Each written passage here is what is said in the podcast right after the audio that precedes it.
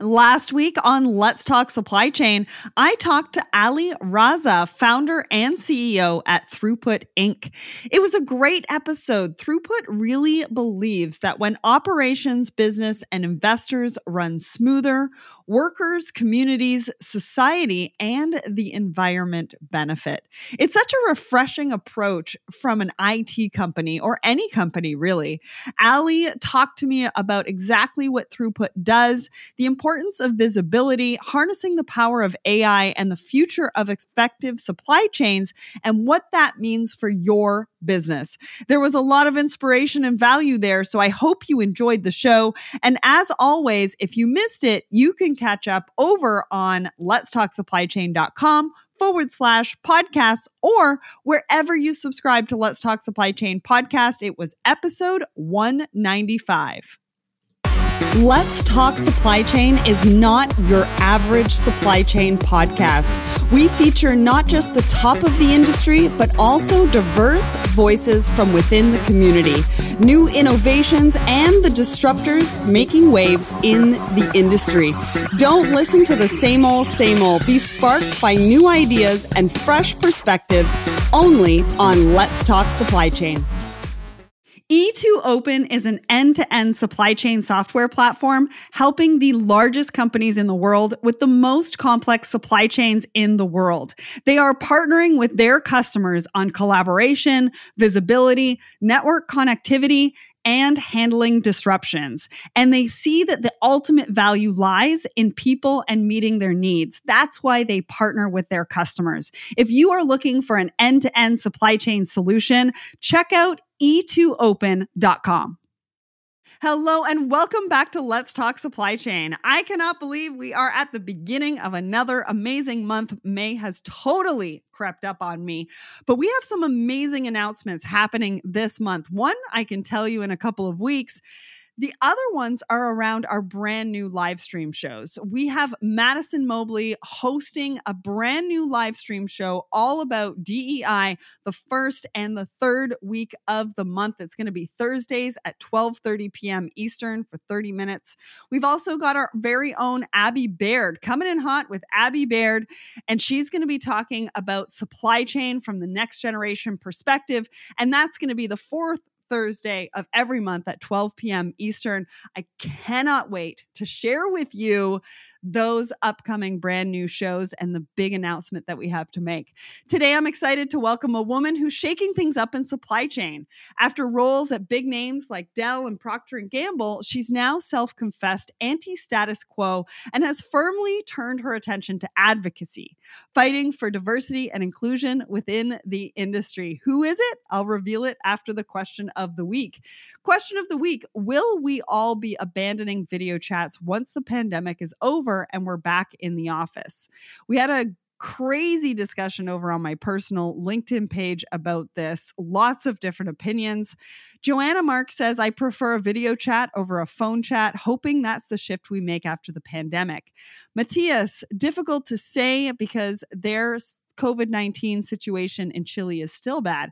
However, I think that video calls will still remain as a useful tool after this is over, but hopefully to a lower extent. Mervyn, it's highly unlikely to, for this to be over soon, taking into account that working professionals are getting more used to it over time. Some do tie this question with productivity and commute savings, which is quite obvious, but at the cost of working hours, and even if that is discounted for, there is an element of building relationships and maintaining trust via video chat compared to an in person meeting. Jennifer Tracy, I think a lot will depend on company culture and whether there are declared or implicit norms. I like to do walking status updates because I find fresh air and movement is good for critical thinking. Absolutely. I do agree with you on that, that, you know, video chat is a little bit limiting. Thanks to everybody who commented on the question of the week. We post that question every single Wednesday morning across our social media. So if you'd like to be featured on an upcoming episode, episode, make sure to go head over to our LinkedIn page on Wednesday mornings and comment. So, now back to today's podcast. And the incredible woman in supply chain I have with me today is the one and only Madison Mobley. Before I tell you a little bit more about her, let's thank our sponsor because this Woman in Supply Chain series would not be possible without them. So, Apex Logistics are proud to sponsor the Let's Talk Supply Chains Women in Supply Chain podcast and blog series. Their leadership team actively works to empower an industry as diverse as their workforce with a focus on inclusion. And they're passionate about promoting the voices of women leaders to drive visibility around their achievements. Go find out more at apexglobe.com. So, Madison Mobley, having steadily climbed the ranks in the business area of sales, customer management, and HR at Dell and Procter and Gamble, she decided to follow her heart and when she joined Fairmarkit, a procurement tech startup in 2020, everything changed. Quickly spotting her unique combination of passion and talent, Fairmarkit believed in Madison's potential to change the industry, supporting her external ambassadorship roles and recently appointing her to head of belonging, inclusion, and inclusion and culture. Today, Madison will be talking to us about her career so far, her passion for procurement, and why honest and open conversations around diversity and inclusion are key. Plus, she'll be sharing her experiences and words of advice with us all. So, welcome to the show, Madison. Thank you. I am so jazzed to be here. You don't even understand. I I just I'm so excited to talk to you today. I mean, we have an entire show dedicated to Madison Mobley. I mean, you've joined me on Thoughts and Coffee, you've been a panelist on Blended and announcement, you're actually joining me as Blended co-host from the next show, which is episode 8 onwards. And through all of this, you know, we've got to know each other and really become friends. I've learned so much about you. And so, you know, I just want to share that with the listeners so that they can really get to know you as well, because you, my friend, are one amazing woman. So let's start at the beginning. Take us back to how you grew up. Take us back to how you started your career because you have a sociology degree, which you initially planned to put into practice with journalism, but you actually went on to work in sales at Dell. So tell us all about that journey. What did it look like? Yes, yes. Professionally, absolutely. I am a Columbia University graduate. I did, in fact, major in sociology, which wasn't even the initial plan. I think I had intended to be an economics major or something, but I could not stay awake in class. And at the rate that tuition uh, was at, at the time I was going through school, my dad was just like, girl, at least choose something that's going to inspire you to stay awake. And that's how I landed on sociology. And yes, I did want to be a journalist. Uh, when I graduated, though, I learned quick, fast, and in a hurry. Journalism was not about to pay my bills. That was not a path to a sustainable, uh, stable future at that time. So, uh, again, had a quick conversation with my dad on that one too. Uh, he grew up in tech, started his career as an IBM uh, tech salesperson, and is now, you know, a seasoned executive, a member of the Black VC community. And so, all that to say, I knew what was possible early on from an earning potential perspective uh, mm-hmm. uh, and decided to, to change my direction. Now, with EMC, my brother was already in his second internship with them. So, he was gracious enough to refer me. And I joined their tech sales boot camp, and the rest is history. It started as uh, seven weeks in a basement with no windows, minimal food and water. We had coursework, we had exams. It was 90 and above uh, to earn a passing grade, 89 and below. You had to retake the exam, wow. and you could not touch the phones until you successfully passed all your coursework and graduated. So I learned tech pretty quickly that way. Now, on the personal front, I'm the oldest of three. Uh, my brother and I are 13 months apart. My sister and I are seven years apart and we were raised by two people who loved each other so much and mm. i remember never not feeling loved and affirmed and never not feeling like i could do anything that i put my mind to and so that that's me and all of that kind of worked itself together to to give me a pretty a pretty fiery spirit i think even to this day about all that i can or can't do Amazing. And the, it sounds like your journey is like a family affair, right? You guys are all very close. I know you just posted just recently on LinkedIn a picture of your family together after so long. Um, and you know, it's it's amazing to hear that, you know, and just share that with the audience to say, "Hey, my professional journey also has the personal side to it and this is what that looked like."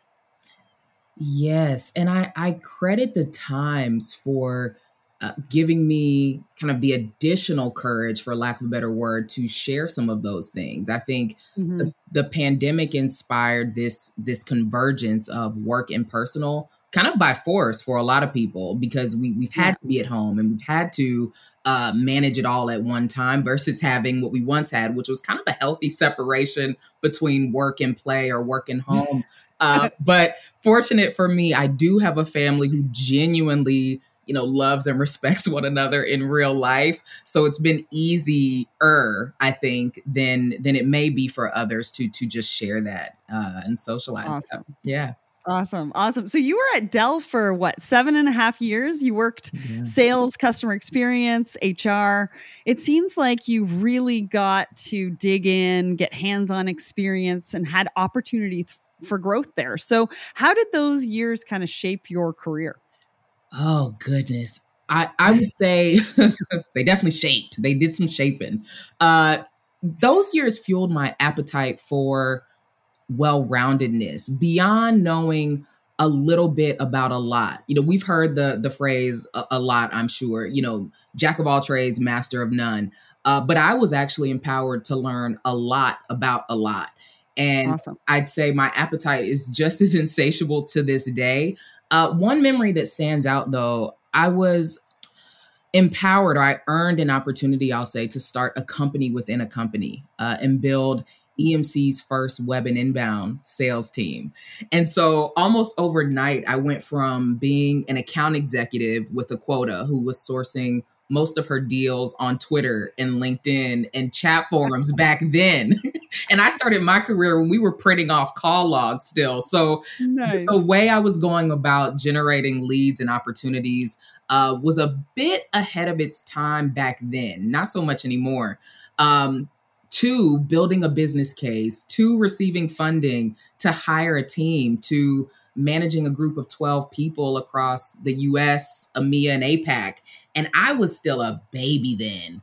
Uh, but I learned a lot. And so that I think was a very pivotal moment in my career where I realized even when you think you can't take any more on, you probably can and just trust the process. Uh, that the learning's gonna yeah. stick and open some more doors down the road. That's that was kind of the big takeaway there. Amazing. And you know, too often, you know, especially women, we don't take that leap we don't take that risk because we don't think that we have the experience necessary but what you just said there was like take the leap and you'll learn along the way and just know that it's part of the journey it's absolutely part of it and you're right women are more likely to say if i'm not 100% qualified then i probably shouldn't be doing it and mm-hmm. i'm thankful for that season in my career because that was never something that I felt leadership thought about me. It was like, yeah. girl, go do this. Like you can do this. Yeah. And so mm-hmm. I I did and that that grew my confidence a tremendous amount at a very early stage. So for those that maybe are just coming out of school and like looking at opportunities like that in their career, how did you how did you get noticed? What did you do that uh, leadership had noticed um, and and gave you the opportunity to put that business case together and then ultimately get the funding and the team? I think the way I would summarize it is I knew who I was very early on. Mm-hmm. Of course, my my maturity is a, is a journey, and I'm always learning things about myself. But as someone who chose to lean into a sales career, uh, recall I never wanted to in the first place. I I had planned to yeah, do some maybe journalistic stuff on camera, but I love the power of the written word. I like writing. I like being um maybe not as visible. Mm-hmm. And so mm-hmm. that showed up in my selling style. I wasn't the one blowing up the phone lines. I wasn't the one pulling up at people's workplaces. I emailed, I DM'd, I I did things that felt natural and true to me, but that also lent itself to more uh, dynamic conversation because I was able to fully show up um, in a world where no one else was really doing that because stereotypical sales say you you dial dial dial all day long you're dialing for right. dollars that's kind of the motion yes. and so i think I, I stood out because i was willing to do something different sure but it was also just me being myself mm. and offering a mm. different perspective that was also successful which then allowed us to um, do a bit more research and say, okay, there's a legitimate business opportunity here if we were to scale the way Madison's doing things and find other people that are a bit more um, comfortable with this selling motion. And then it kind of just spiraled from there. So I think more than anything else, knowing yourself and knowing where you feel most comfortable bringing everything that you are those are the spaces that you're meant to grow in and kind of influence others to to grow in as well yeah, lean into yourself, trust yourself.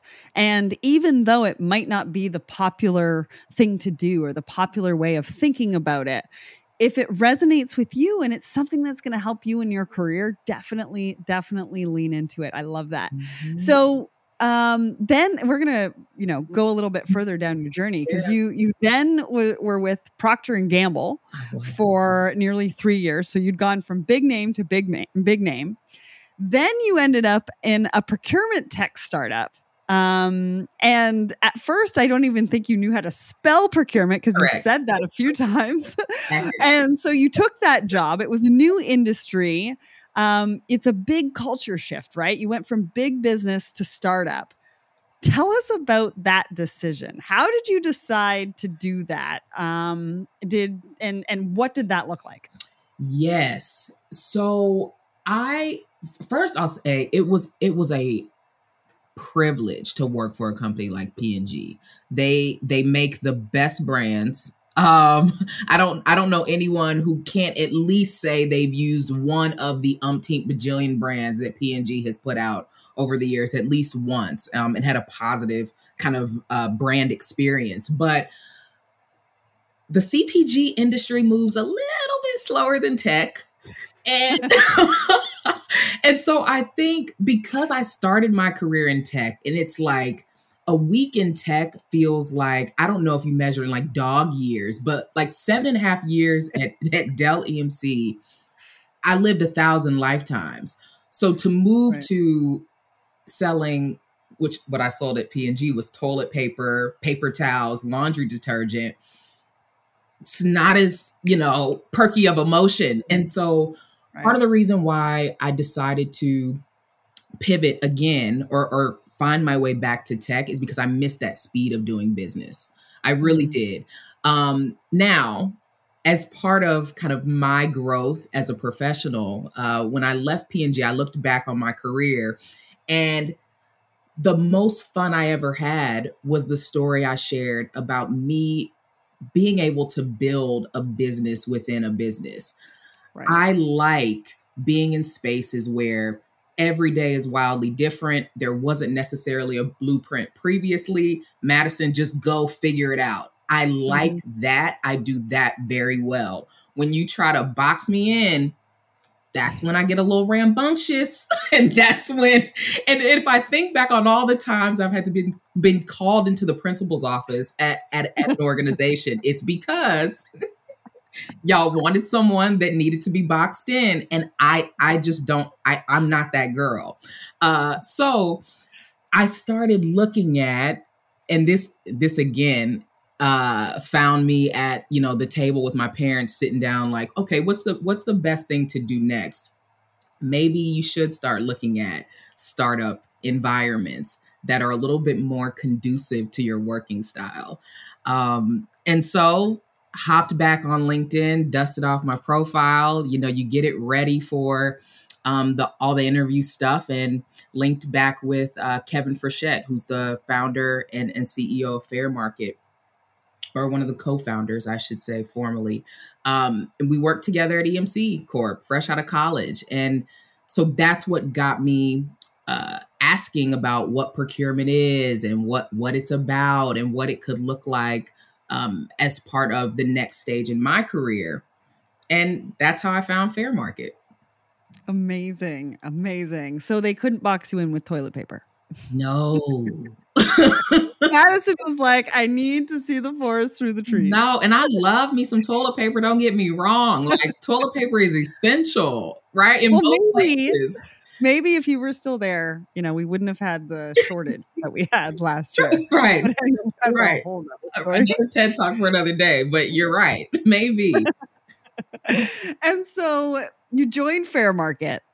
You didn't know how to spell procurement, but you fell in love with it. You now call yourself a procure tech hyper enthusiast. So, what do you love about procurement and supply chain? I mean, for me, I love the challenges. You know, every day is different, it's fast moving. Is, is the industry as dynamic as I know you are? Is that why you're so well suited? And what do you love about this industry? I think what I love is that it exposes me to all the things I think I've always wanted to know about stuff. Like from the time a thing is thought about, right? When you think about a product, to the mm-hmm. time someone gets to experience it on a shelf.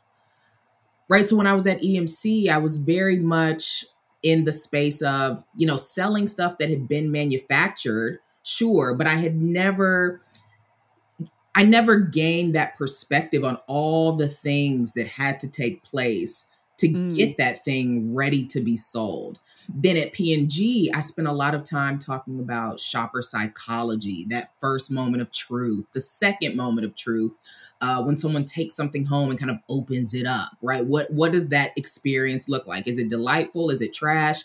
Right. So I I I got that that last half. I don't know that that that stuff, but I didn't at all know how interesting all the nuance that happens before that moment is.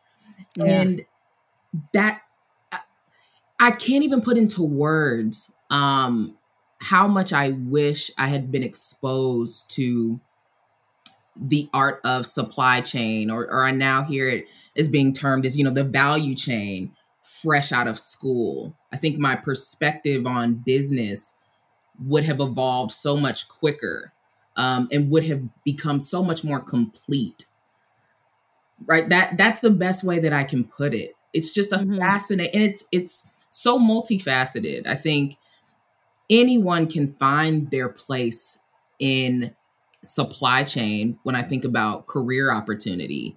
It's just a matter of what you most enjoy to dig into. Yeah. Well, and this is why I love talking about the journey. Because when we go through the journey of where you started, why you started, what you liked, what did that look like, where you moved to after that, where you moved to from there, it really, you know, shapes where we are right now by looking back at what that looks like, what you learned from each different uh, company that you worked for or each different role that you had at each of those companies and how it sort of comes for full circle. And that's mm-hmm. one of the reasons why we talk about journeys on woman in supply chain because you can really see it. That story just evolves as we have this conversation. And your story is ever evolving and you have a new job mm. at Fairmarkit. So, firstly, I want to say congratulations because huge achievement. And, you know, I know it's something that's incredibly important to you. So, you're the new head of belonging, inclusion, and culture at Fairmarkit. So tell us, you know, what does that mean? What does the role involved and was that a newly created role? Like how did that come about? Are you giving are you being given the keys and being told to like, you know, just go ahead and do it? Oh, I'm definitely I'm definitely getting the keys to do something right and i think i think it's on me to figure out what what all that something will be but it's interesting everything that 2020 was and everything that 2021 kind of continues to be uh, whether it was the worst of the global pandemic, the adjustment to a remote first working environment, or the height of all the social injustice stuff in America. Um, sitting idle wasn't an option. And so last year, we assembled a team uh, at Fairmarkit of individuals that were passionate about uh, growing both psychological safety in the workplace and collective intelligence around topics like uh, racism, bias, and privilege. This team's work also included taking on how we might proactively engage our community, uh, beginning with you know finalizing a corporate mission statement and rolling out a fourth core value, which we've not completely finalized it yet, but it'll probably be something to the tune of "Be fair." Um, but in any case, it didn't take long before you know the leadership team sat down and said, "Okay, this work is worth the full time investment." if we're yes. truly going to affect change, right? And so that that's how the role was born. Uh, but I'm thankful to be able to say I did have a very integral part in thinking through what the job description would look like. How would this person be measured? Uh, and all of the above, right? Because there are a lot of companies present day where it's real cute to talk about diversity and it's real cute to get a chief diversity officer and make sure you know she's black or whatever the case may be and it and and that's it and so performative artistry is not really what we want to do with this and and nothing i would have signed up for anyway um and now it's it's you know we're rolling up the sleeves and getting to work Yes, I'm so excited. I'm so excited for you. And, you know, traditionally, this industry right has been i mean we all know we're we're still you know fighting to get women in the industry and women into c-suite roles um, we're also still struggling from a diversity standpoint as well as a whole right because traditionally it's most roles have been taken up by men and most roles have been white men so as a queer woman of color mm-hmm. growing up working for some of the big names we mentioned what have your experiences been, and why are you so passionate about advocating for underrepresented voices and making space for them within this community? One thing I will say is that you have shared quite candidly your story on Blended. So, you know, we're going to touch on some of this here, but we also do deeper dives on blended. And so I mm-hmm. encourage everybody in the audience to go and listen to that podcast as well. But but tell us, you know, what have, what what experiences have have driven you to this and being so passionate about about it? Yes. So it, it's a few things. So on, on the one hand, I am representative of um, a, a, marginalized group of people in, in various senses of the word. So, to your point, yes, I am a Black woman, um, also someone who identifies as queer, but I also grew up uh, in an affluent family. Um, I I did not have the traditional, um, you know, live lives in the inner city you know, had to be bussed into better schools. That wasn't my experience. But where I became very confused is e- even though that's my truth, I have experienced racism.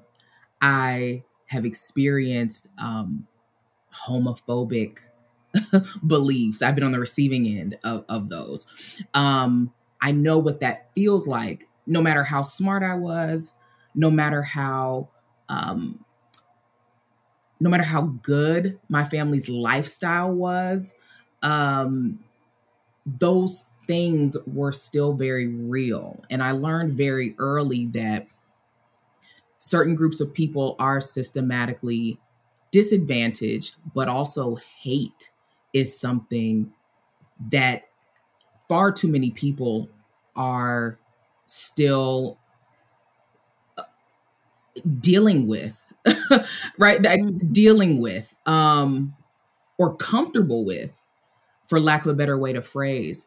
Um, because I I grew up privileged socioeconomically, I felt a heightened sense of responsibility to use my resources and my access to opportunity to help people that looked like me who did not have the same access.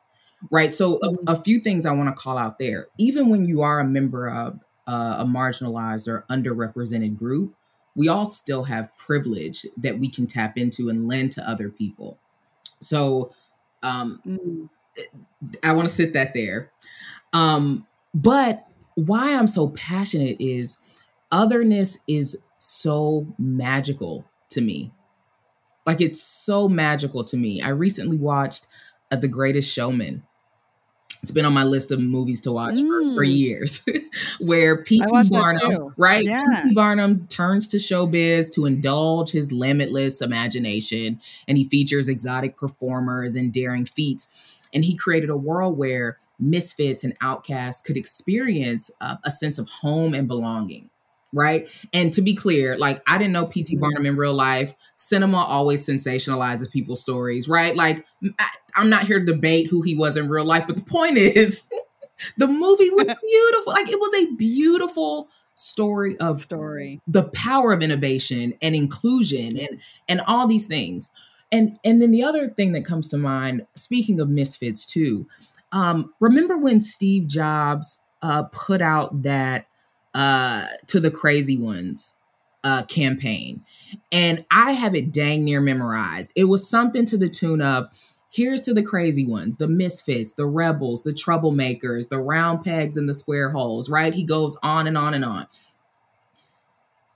That type of spirit is what breeds the warmer, fuzzier, more conscious tomorrow.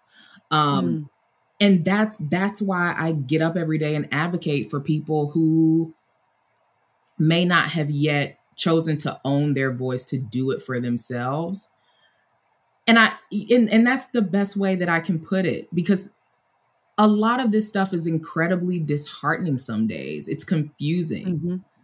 i yep. don't to this day i don't understand why there are certain people who just straight up hate folks that don't look, think, or act like they do. Mm-hmm. But the reality is that is where we're at. Yeah. Um and and and so what what can we do to lend our privilege? What yeah. can we do to lend our privilege? That that's the best way I can put it. Yeah. And, you know, you and I are so aligned on all of this, you know, creating safe spaces for people to be able to to talk about their truth and places for them to be heard or feel heard. You know, and I think it's super, super important no matter who you are and what you do, you know, and what part of diversity you resonate with. You know, it's just about having those spaces, creating those safe spaces where people do feel safe and they feel like they can share. So, on that note, I kind of want to ask like, can you share some of your goals like short term, maybe long term of what that looks like in your new role? I know you're still, you know, finding your footing and trying mm-hmm. to figure out what that looks like, yeah. but I'd like to get a glimpse into what some of those short or long term goals would be for you. Yes. So at, at Fairmarkit, we we're in business to make uh, enterprise procurement fair, right? That's why we get up in the morning to make enterprise procurement fair to sellers, to buyers, to large enterprises, uh, to small and diverse owned businesses. Um, and then the step beyond that is we make supplier inclusion actionable. And so our technology is, is good at that. And we're going to continue to do that. Now, my near term vision internally is to empower everyone to do good at DEI without sacrificing the speed of doing business. We are, you know, a startup. And so I've been at organizations where, you know, diversity and inclusion training meant, you know, a week offsite or, you know, we're shutting down laptops for extended periods of time to talk about heavy topics. Right? I don't think I don't think that's the world that we have to live in. Mm-hmm. Um and so I'm mindful of that. I think my work is going to be probably broken out in phases. And and to your point i'm still in the developmental stages but it's going to start with establishing our baseline right? Just a fundamental benchmark survey because there are dimensions of diversity that i can see and that i can benchmark uh, mm-hmm. particularly relevant to um, the the percentage of men at the company versus women. You know the percentage of visible diversity versus not. You can eyeball some of that stuff but there are other things you won't get to unless you ask and have people weigh in uh, yes. on how they identify mm-hmm. right and one of the uh, most fascinating things to talk about um, as of late for me is kind of the intersection between uh, race, sex, gender, uh, presentation, right? Because a lot of people think they're one and the same, and they're and they're not. And I'm a living testament of of that. Mm-hmm. Um, to um, aligning goals and targets, right? I'm thinking of that as kind of our, our phase two to um, normalizing good habits, um, to saying, hey, how can we go about amplifying what our journey looks like? I think more mm-hmm. companies should feel empowered to bring their audience and their community along for the ride as they embark on DEI journeys. And then I absolutely have the goal of, you know, Fairmarkit being part of conversations that say this is the gold standard of what uh, DEI can look like at an organization. Yeah. Now, that's certainly down the road, but something that I do think about. Love that. And I love that goal. And I have no doubt in my mind that you're going to get there. So, one of the really exciting things is that you are going to continue to talk about the cause and help move that needle forward, not only on Blended with me, but you're also going to be part of the Let's Talk Supply Chain family because you are the host of our newest live stream show about DEI. So, let's talk about it. Why is it important for you to partner with us at Let's Talk Supply Chain and host a live stream show like this to talk about your journey in DE&I and you know talk to those that are leaning into it on a daily basis? For me, I'm super excited because I think, you know, this journey has only just started for a lot of people and I think we all need to be intentional about listening and learning. Mm. You could not have said it better. I mean, first, I fangirl or fanboy, what however I'm feeling that day about the Let's Talk Supply Chain brand. so let's start there. I never forget when we first met. I called my mom and I was like, she's kind of, it's kind of like Oprah. Like it's kind of like like if Oprah were a supply chain enthusiast, like if and also white, you know what I'm saying? Like you know, like it's kind of like this was me. Listen, look, you just had to be there. Um, so I I I could not be more excited to partner in this way because I've told you this. I want to make sure I say it here too being a part of the blended podcast i i think i first kind of made my debut on episode two and then came back again to talk uh, the black lives matter movement but those two episodes will go down in history as the most memorable in my career because that is what the work is about. It's about mm-hmm. getting people who really, really care in a room together to talk about the stuff. You can't script it, you can't micromanage it, you can't, you just have to be in it. And the outcome is something so beautiful. So beautiful. And mm. and I knew then I, I, however it was going to happen, I knew this this was a world that I wanted to be personally and professionally a part of because this is what the real work entails. And and if I know you should be absolutely proud of of blended and what it what it's been and what it's going to continue to become. Uh, but hopefully I can bring, you know, a fraction of of that of that energy and that value uh, to to a new live stream. Yes, and I have no doubt about it. I mean, I everybody's talking about DEI. Um, everybody wants to learn more everybody wants to understand what it means, not only for them personally, but what it means for them professionally and what it means for their businesses and their companies and how you can lean in. And, you know, what are the things that you tried that didn't work? And what are the things? And so going along this journey with you, I think is just going to be so powerful. And you said it the best about Blended, too. I mean, it's just amazing how when I turn off the record button, how everybody just like the the breath comes out of them their shoulders get a little bit lower right because they right. feel like they've been able to speak their truth and they've been heard in a safe space and you know I, I think that's what you're going to continue to do on that live stream. So I'm super, super excited. Oh. So I want to know, like, what does the future hold for you? I mean, we've talked about your new job, we've talked about some long term goals, we've talked about the live stream and how you're going to co host Blended. You got a lot going on, honey. but what what does that future hold for you? What what do you what do you look forward to?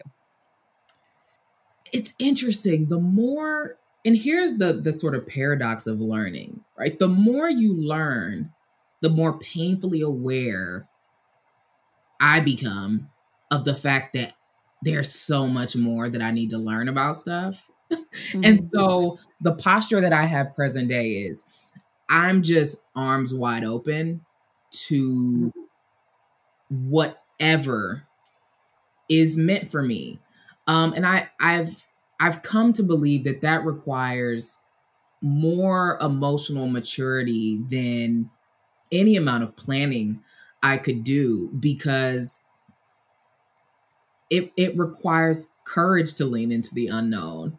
And mm-hmm. for me it's also saying that I I believe that whatever is meant for me is much bigger than whatever my imagination can can conceive. And so I'm not sure about what the future holds necessarily. I do have I do have a clear vision around how I want to approach my new role. Mm-hmm. But my long-term expectation is and this goes for everybody who's in, you know, DEI related work. The goal is to work ourselves out of a job. Right. Right. The that that's the goal. I know we all love our little paycheck, but there's other jobs out there. The goal yeah. is to get to a place where everyone is taking ownership of the work. Yeah. Um yes. That that like that's it. So then we I don't have to be out here doing belonging, inclusion, culture, and I'm gonna have fun while I do it. But 30 years from now, I don't want to be doing that. Yeah. be doing yeah, yeah, yeah, yeah. And come what is that something where, else? Who knows? But yeah. yeah, come to a place where we don't have we're not talking about it like we are today. Mm-hmm. You know what I mean? So then uh, finally, what what advice do you have for girls and women, you know, looking to follow in your footsteps? What would what would you tell them? I would say raise your hand. Every mm. opportunity you get to raise your hand.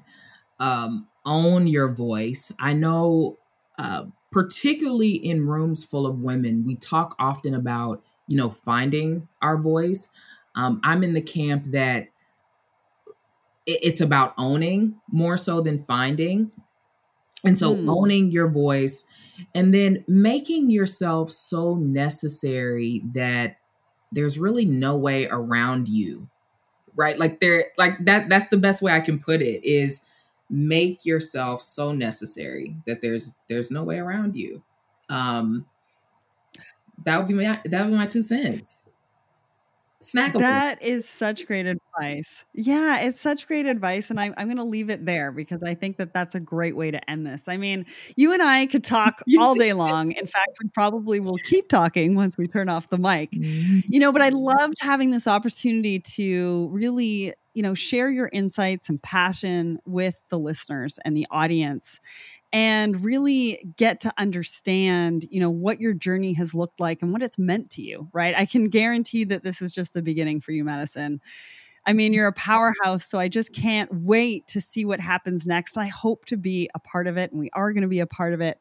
And so you can connect with madison over on linkedin if you're feeling inspired and you want to learn more about Madison or contribute to the conversations around DE and I in in supply chain. So thank you so much to the fabulous Madison Mobley for making an appearance in our Woman in Supply Chain series and uh, just can't wait for everybody to listen. Oh, thank you so much, Sarah. It's been a pleasure and I I cannot thank you enough for all that you've done for me. I mean, I just have to sit that there.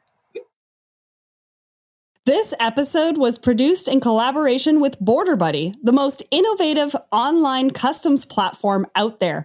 And here is what Graham, the founder of Border Buddy, has to say. More and more companies are looking to expand their reach into global markets, but most don't know where to start or don't have the time to figure it out. Border Buddy sees the struggle and has found a way for you to integrate customs into your e commerce site, allowing you peace of mind when selling to customers in other countries. Your customers will know exactly how much the costs are to import their order from you to their door in real time. And just imagine what that will do for your business and your sales. Visit us and sign up for 10% off your first clearance at borderbuddy.com slash let's talk supply chain. If you'd like to hear more from us here at Let's Talk Supply Chain, we have plenty more podcasts for you featuring the best and brightest in the industry. Head over to letstalksupplychain.com forward slash podcast to check out the latest, or we have a category filter. So if you're looking for a solution to a supply chain challenge, go to that category filter and uh, look up the part of the industry you're having a challenge with, and you will find your solution. Remember to come back next week. I am not going to give you a sneak peek this time because this is a very big deal and a very big announcement. So you're just going to have to come back and check out next week's episode. If you enjoy our podcast, there's a few ways to support the show.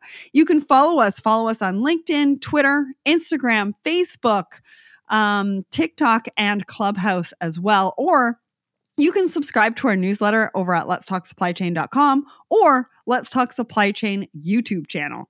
Next, visit us at shipz.com and sign up. We are in full beta for the marketplace and we are now offering our platform as a standalone white label solution to shippers that are out there looking to work easier and smarter with your freight forwarders. Come and talk to us today. That's shipz.com, or you can you can email me at sarah at shipz.com.